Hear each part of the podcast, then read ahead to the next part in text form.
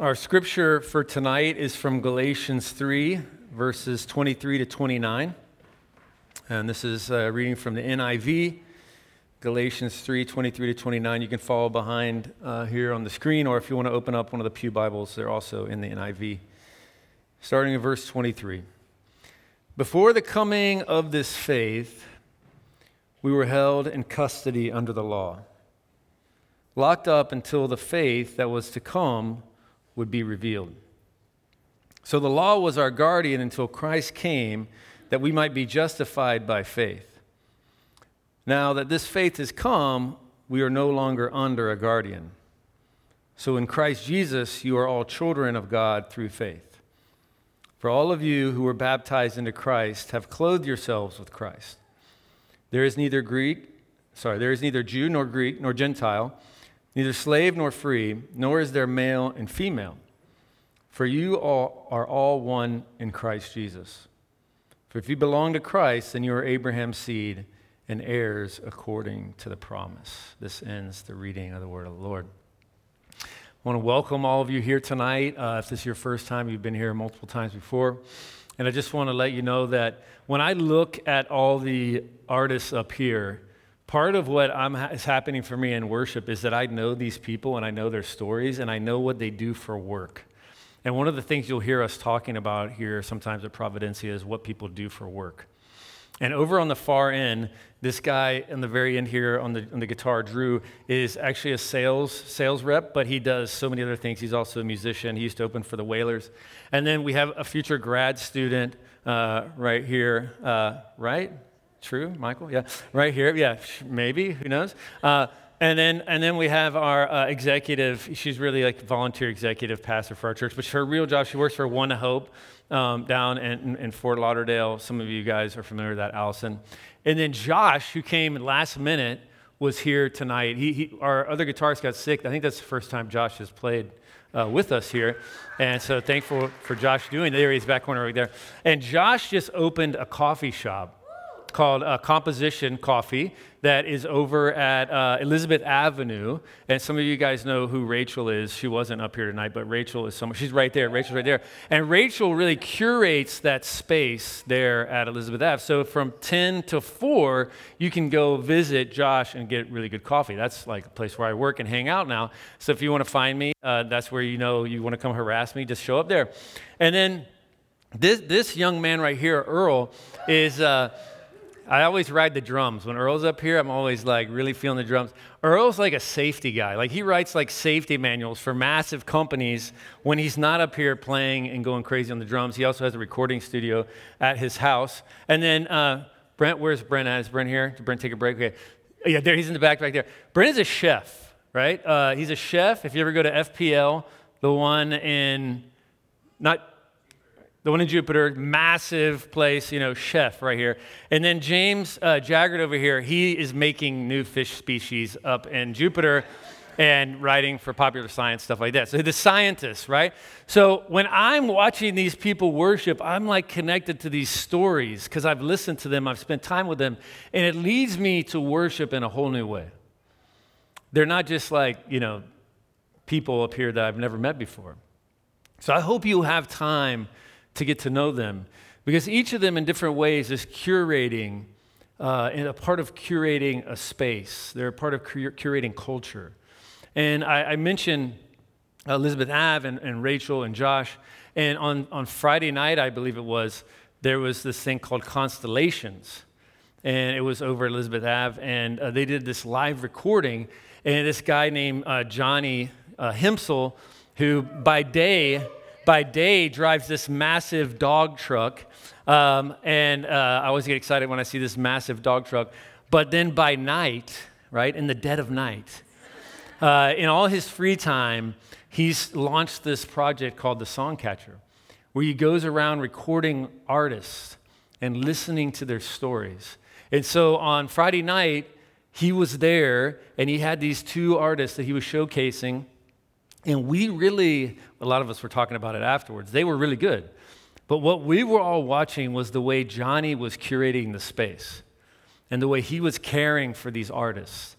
And that was like, for us, for me, it was almost the higher art that night, was watching this guy uh, curate this incredible space.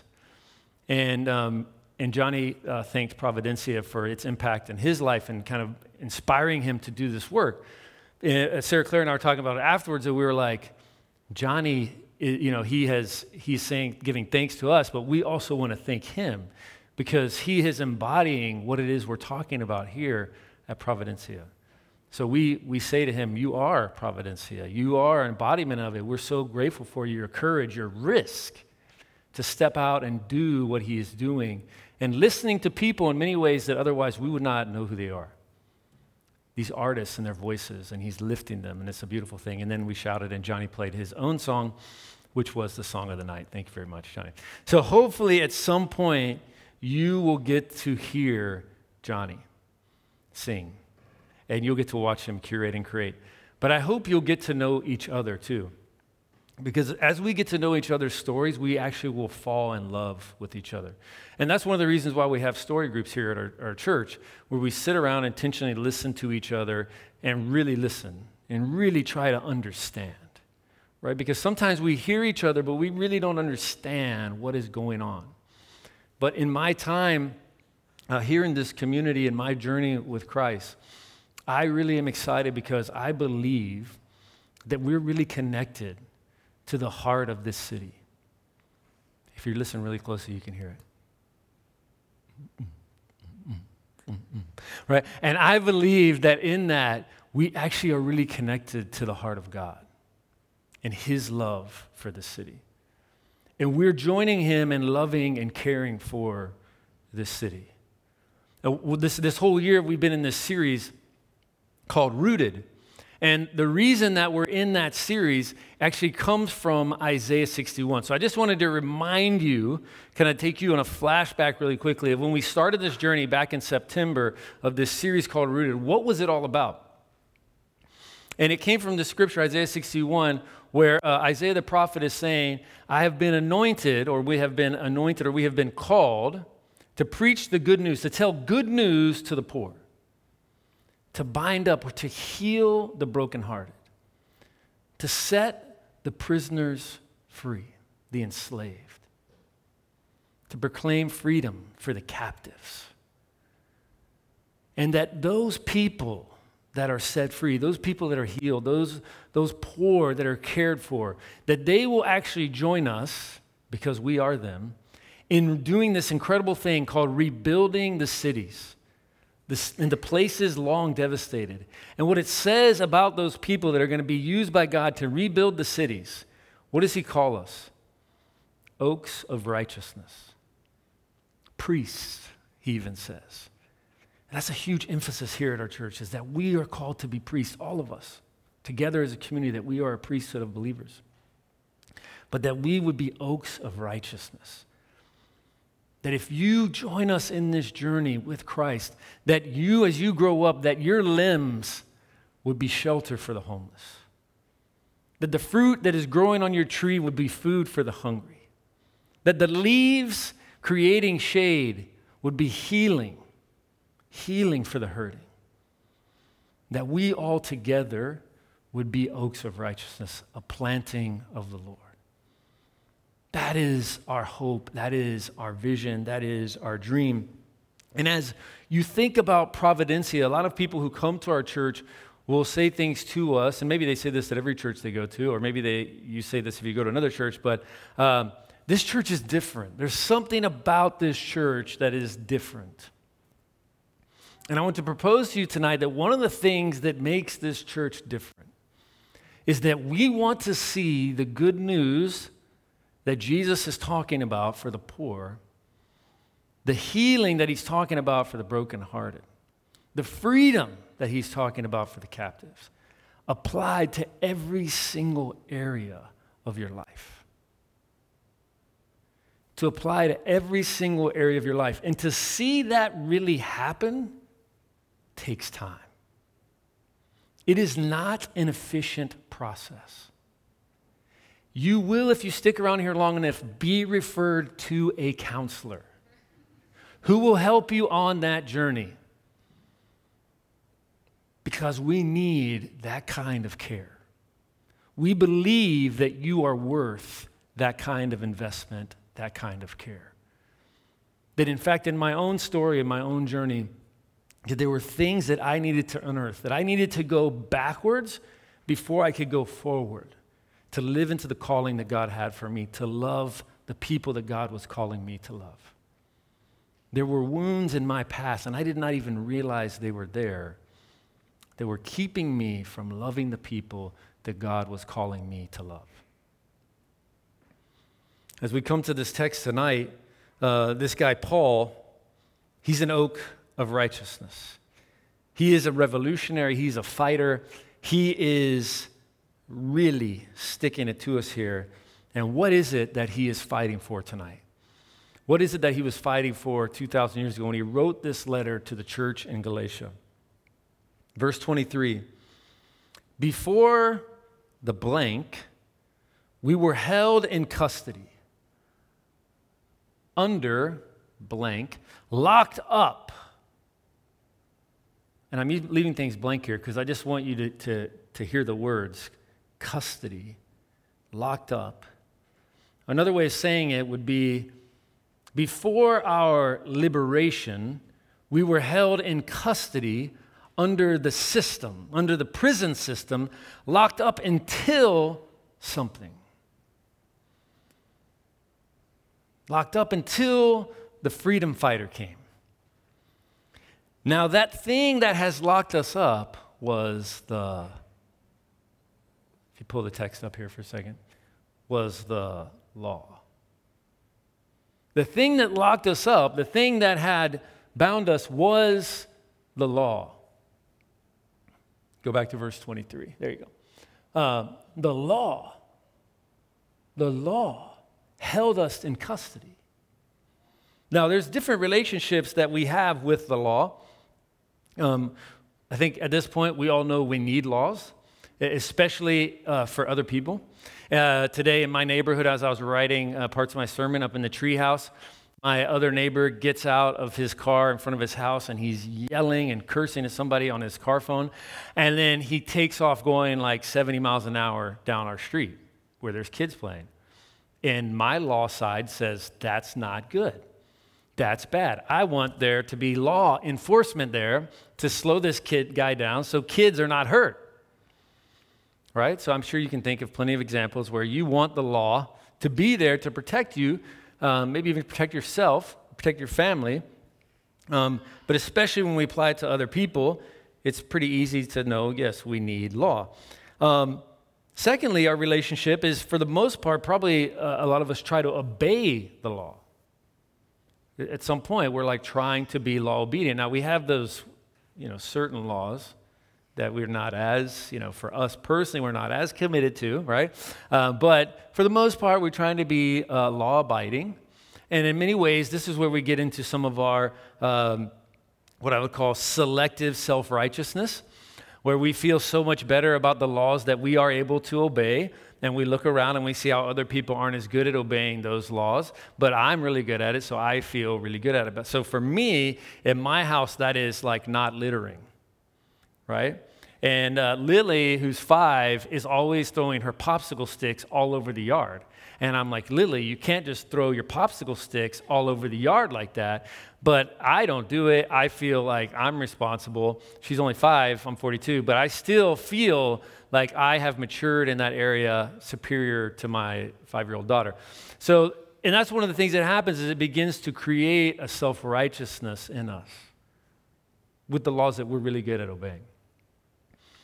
But another thing that happens is when we fail to obey laws, then we get into this issue of either hiding, I don't want anybody to see that I broke this law, or uh, justifying, well, it was okay, it was just once. Or we try to even maybe destroy the law. Well, that law wasn't that good anyway. I don't know if, if you're connecting with these relationships with the law, but for me, the other option was to just give up. I really wanted to be a good kid, but for some reason I kept on ending up in the principal's office at Bachman Elementary School, where my mother was also a teacher. and her friends were my teachers. But when I body slammed that kid and the, um, on the kickball field, and I broke his robotics watch, which some of you know what I'm talking about, the robotics watch, and I had to go that night to Kmart to buy him a new one. I knew there was something I felt like different about me. I couldn't get it together. And the law, to me, when I read Paul talking about the law, I'm like, that's how I felt with the law. I felt like it locked me up, like there was something in me, but it wasn't setting me free. It was just like condemning me. And when I heard these words from Paul, they gave me so much hope that the law wasn't the end. It was just a guardian, like a babysitter. But now this liberation has come. We've been set free from needing it. There is something else being offered to us. And I'll never forget when I uh, first became a Christian. And I was reading and it was kept talking about the law, and I was trying to understand all the laws because I really now really wanted to do right and, and be good, you know, even more so. And, and my mentor said to me at the time, he said, Keith, all you have to do is love God. Don't worry, don't worry about all these laws that you've heard about from the Old Testament. Love God. And I was like, ah, I felt so free. And then I started thinking about, well, does that mean I can just do whatever I want? He said, no, no, no. Love God. that if you love God, it will shape your way, your life in a new way. And what he was connecting me to, I didn't know it at the time, what he was connecting me to that was so deep in me is that I was made to be a lover. The law is not enough. The law is not sufficient. The law does not connect me to that. But what this mentor was inviting me into, what this gospel was inviting me into, was to be a lover which was, was what I was made for. He was calling me back to my ultimate purpose in life that I was called to be a lover, to love. Now, I want to ask you a few questions here. Where have you failed in your life at living up to the law? Now, I'm not even talking about the law that is in, you know, the Old Testament, the Torah, the first five books of the Bible, or Ten Commandments, or in the New Testament. Uh, I'm talking about your law. Where have you failed to live up to your law? You know, like the family law. Do you have like laws in your family that are like important, or laws to you that are really important? Like for my dad, one of his laws, which I know is also in the Bible, was don't ever lie. Nothing sent him over the edge more than if I lied to him. The other one was being a smartass. But don't lie. And so that became like a big part of my narrative was don't lie. But I've lied. So, are there places in your life that you have a law and, and where have you not lived up to that law? And then how did you deal, or how have you dealt with not living up to that law? Have you tried to justify it, destroy it, ignore it, hide it? I think Paul's words to us tonight give us a new way. He is offering us something else a living relationship, to be close. Now, this is a story I've told before, and for those of you who are visiting, we don't always go this deep or this personal. But when I was in seminary, where I was studying the Bible, where I was studying to become a pastor, uh, I was getting my master's in divinity. I was also getting a master's in Christian counseling. I was asked to do a presentation for my class. 30 people in the class, including my professor, half women, half men. And I get up to do a presentation on an organization called Pure Fun Adventures. It was a father and son adventure organization that traveled all over the world. And they did stuff together to bond husbands, I mean, to bond uh, fathers and sons. When I get up in front of the class, I open up my computer, I plug it in, I hit play, another window pops up, and it's the intro site to a porno. yep. And it wasn't somebody else's computer, it was my computer. Um, so I hit stop like as many times as I could, right? You can laugh, Hampton, it's okay. I hit stop as many times as I could, and, uh, and then I buried all the shame that was all over my body. I tried to anyway. And I did a 15 minute presentation on an organization called Pure Fun Adventure. yep.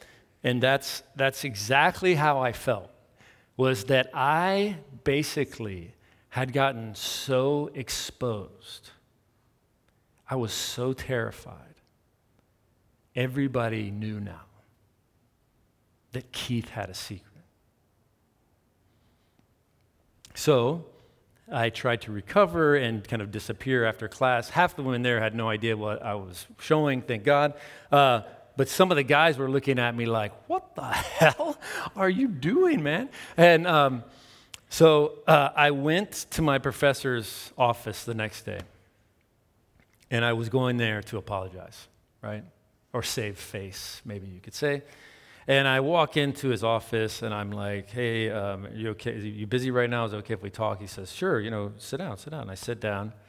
And, uh, I, I, I'm really sorry about what happened yesterday in class. And he just looked at me and he goes, Keith, how are you doing? How are you doing? How are you really doing? And I just began to weep. Because part of my story is not ever knowing how I'm doing, it's not ever knowing how I'm feeling. I just ignore it and I isolate and I just keep going. I'm one of the most driven people you'll ever meet. If you want to dig a hole in your yard, ask me to do it. I will do it through the rain, through the sleet, through the snow. I know we don't have much of that here. But I'll dig it so deep. I'll dig it better than anybody else by hand. I'm so driven. I am so good at ignoring what's going on in my heart. And what I missed, unfortunately, until this point in my life, was that I thought digging a really deep hole was what made me powerful what made me useful, what made me lovable. But what this man showed me is that, Keith, that's not your power. Being connected to your heart is the most powerful thing you got. That's what changes the world. That's what will change your life. He understood something. Now, mind you, I'd been a Christian since I was 14. I had a biblical studies degree. Um, I was getting my master's in divinity. This man was taking me to uncharted territory in my heart. And it began a journey for me through a very painful thing of understanding who I was, what my needs were, so that I could begin to meet others in theirs transformed my life. It transformed the way I'm a father. It transformed the way I'm a husband. It transforms the way I'm a pastor. Because what this man offered to me is that if the gospel is true, if the grace of God is really true, if you've really been loved by Christ and you're a part of the family now, you don't have to run from your past anymore. You don't have to run from the wounds. You don't have to run from the things that you're ashamed of. Christ will actually sit with you and face them with you. And that you'll find gold there. That's the crazy part. That you'll find gold. You'll actually find freedom there. You'll find freedom there. Paul keeps on pressing in. He says, Before this faith came, before this faith, that we were locked up until this faith came, until it could be revealed. So that the law was our guardian until until what? Until Christ came, until the liberator came, until the freedom fighter came and is here now.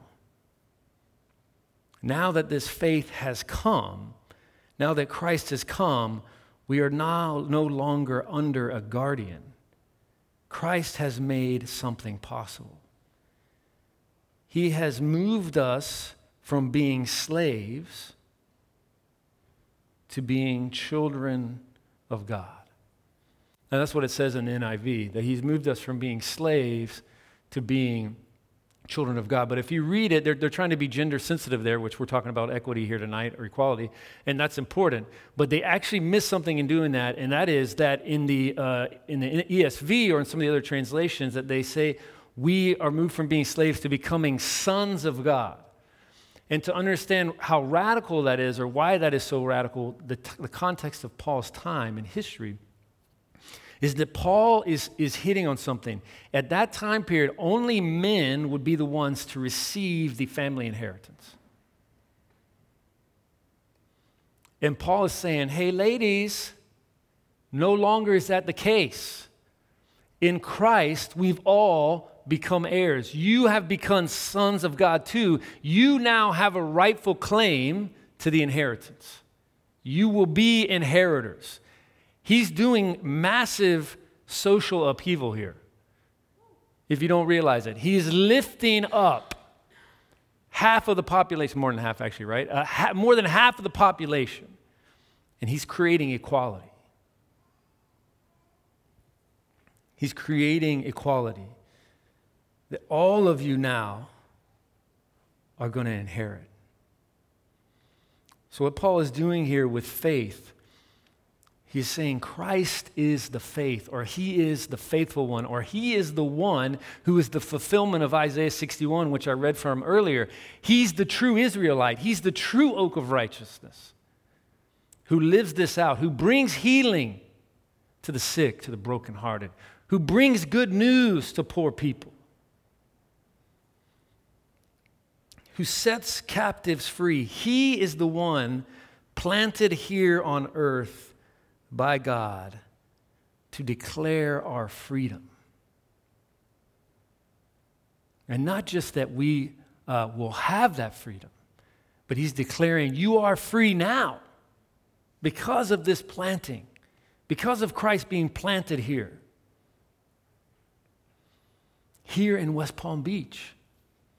And that He wants to be planted in our hearts to do the deepest work of freedom for us. You know, when you, when you go back to the example that I used, I was on my way to becoming a pastor. Those things could have easily been hidden. And in many cases in our church today, they're hidden.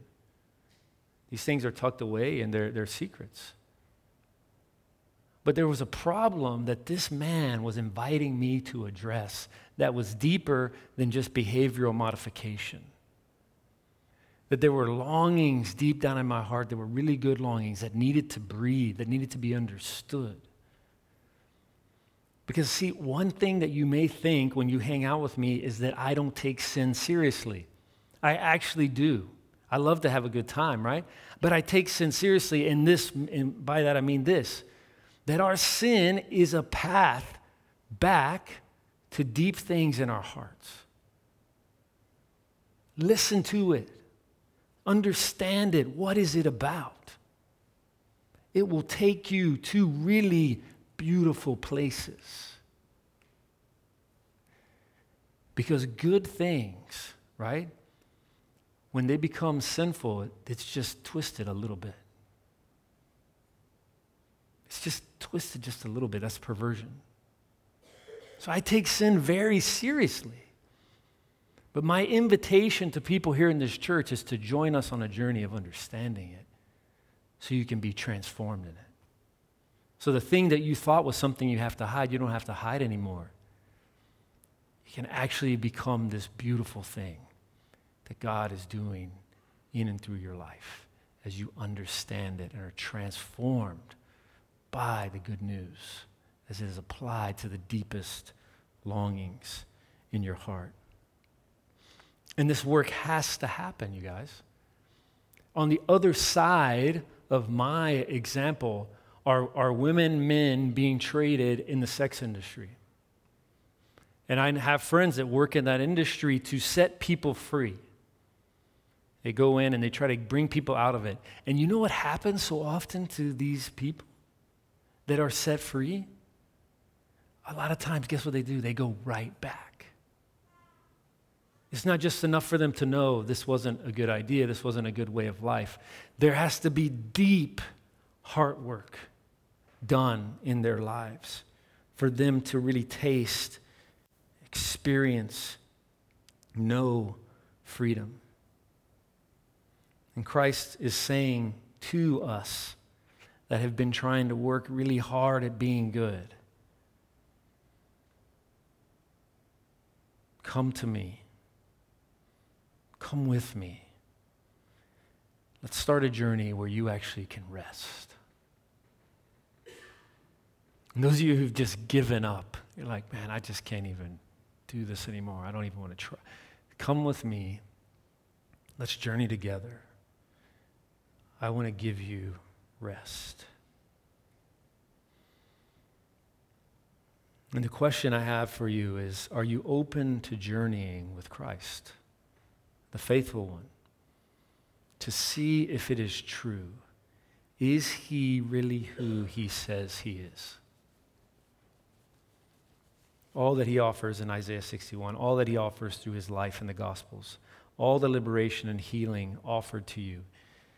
And may I also say, offered to us as a community. Because that is where we really experience so much of this transformation, is not, uh, not alone, but together. Uh, I'm sure some of you know about uh, Kanye's Sunday service. Anybody going to go with me to that uh, in a couple weeks? I see one hand, two hands. Okay, three hands. All right. So if you don't know it yet or not, Kanye West is having Sunday service in the hills of California, and it's pretty incredible music from what I've heard. Uh, but the thing I want you to pay attention to is actually the clothes. That for the most part, I, I'm not clear on all of it, but the people performing in the, the circle, in the crowd, that they're all dressed uniformly. Am I right? Pretty close. Maybe Kanye has a little flair that sets him apart or something, a different shade. But there's this uniformity of clothing, this uniformity of color that they're doing this thing together.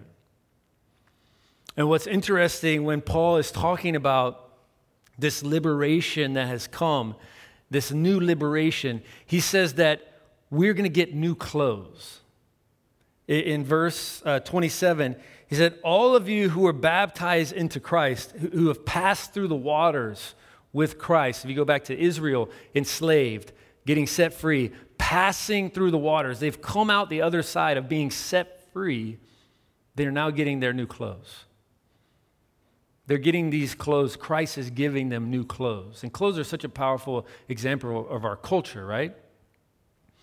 Now, there's certain things we communicate about the culture that we are a part of or the culture that we're creating through the clothing that we're wearing. And Paul is saying, You've been given freedom clothes, the clothes of freedom. Do you have them on? Are you wearing the clothes of freedom? Here's what happens when you wear the clothes of freedom. When you put them on, it says, There's ne- there is no longer Jew nor Gentile, slave nor free, nor is there male and female. And just to dive in here a little bit on each of these, Jew and Greek, what was the division? What was the division between Jew and Greek? It would have been religious, it would have been uh, sociological. The division. And Christ is saying that division is gone now Paul's saying that division is gone now because of Christ, because of what he has done, that there's a new way through him, that he has made a new way to liberation. And it's for Jew and Greek to pass through, to be unified together. And then he says, neither slave nor free. That's an economic division. You know, slavery in the ancient Near Eastern world, if I owed you money and I needed to get out of debt, I became your slave. If Christ is, or Paul's doing something radical here. He's saying, hey, that guy who owes you money, you can't see him any longer as the person who owes you money. Now you have to see him as your brother or sister. Remember, he's, he's raising this equality thing. And then male or female, the gender division. And I mentioned before that the oldest male gets the inheritance. The woman uh, in this time, in this culture, was exposed to also if she didn't have a husband who was going to provide for her. Uh, how was she going to uh, protect herself? And now Paul is saying, hey guys, here in this community, look around. Anyone here that is threatened, anyone here that needs protection, anyone here that needs cared for, our responsibility. It's equality. He's raising this up.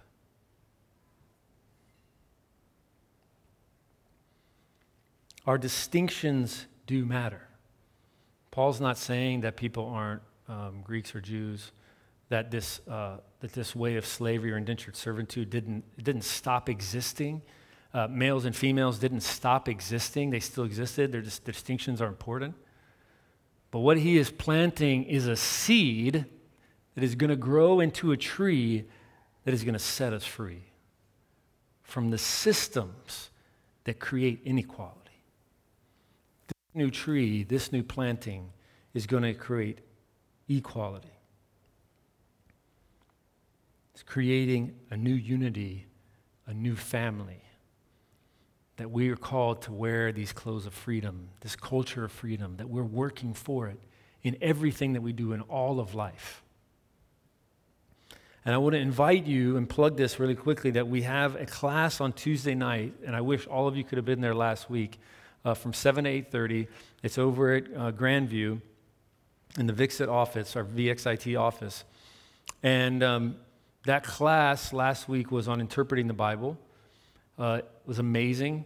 This week, it's going to be on being created in the image of God, on creation, on what does it mean to be a lover, what does it mean to be an artist. We're going to be exploring that. I invite all of you to be there because that is where we're unpacking these things deeper to apply them deeper in our stories, in our lives. Christ is calling us all on a journey. We invite you to journey with us as we see what it means to become oaks of righteousness together. Let's pray.